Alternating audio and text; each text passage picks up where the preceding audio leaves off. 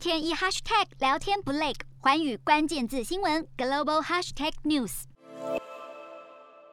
近日举行的东南亚国家协会阿斯亚高峰会备受瞩目，除了先前一致通过将缅甸军事领导人敏昂莱排除在峰会之外，也因为美日两国不约而同关注台海和平稳定而受到讨论。东协一向是亚太地区重要的区域性组织，除了彰显东南亚区域内共识决的合作精神，也重视与区域外国家进行连结与交涉，包括东协与中日韩的十加一与十加三峰会，以及涵盖非亚洲国。家的东亚峰会，过去以来，东协所主导的各种峰会重心大多放在东南亚与亚洲国家的互动，区域外的美国、俄罗斯等国仅是座上宾，无法在峰会内发挥影响力。因此，之前的峰会外界都会将焦点放在东协与中国、日本、南韩之间的十加一与十加三模式，这也取决于东协对于区域内独立自主的期待，以促进区域共识为先。不过，随着国际环境丕变，尤其是美中关系不睦，对峙。情势加剧，东协成了两边竞逐拉拢的对象。东协作为一个半封闭区域主义意识的行为者，也必须思考如何在美中之间避免陷入选边站的困境，同时又能左右逢源，获得最大利益。问题是可能吗？东协要完全排除外在因素对区域内的影响，恐怕越来越不容易。美国副总统贺锦丽在今年八月时出访东南亚国家，主要目的便是要提高美国在该区域内的话语权。以地缘政治来看，中国深耕东南亚地区许久，与东协合作主导了区域全面经济伙伴协定 （RCEP），在二零二零年十一月正式启动。美国当然与东南亚国家有些渊源，但相较于中国，总是远不如近邻。不仅如此，中国一再透过“一带一路”倡议，扩大对东南亚国家的投资，深化了彼此间的经贸依赖。但是，这并不代表中国在该区域就能完全吃得开，尤其具敏感性的海上主权、航行及安全问题，让许多东南亚国家一直。对中国持有疑虑，再加上各国忧心中国投资所带来的主权债务危机，影响了东协对中国的信任。纵然中国恶名昭彰，但东协依旧维持经贸合作关系，同时也在美中之间保持平衡策略，不甘被视为中国后花园的东南亚国家，一方面要坚守东协不受外部干涉的原则，另一方面也要避免被贴上对外结盟的标签。只是美中双方都急着拉帮结派，难保东南亚国家各自选边站，那东协的团结一致势必受到影响。东协一向坚守内部团结的态度，虽然不排斥与区域外国家进行往来，但仍保持组织运作的独立性，不受外在干扰。问题是，这样半封闭的区域主义意识，恐怕难以因应当前国际情势的复杂变化。朝向半开放的区域合作已是时势所趋。东协纵然不想在美中之间选边站，但要两边都讨好，维持平衡的对外战略成本势必会提高。个别国家各有盘算，不结盟不等于可以完全中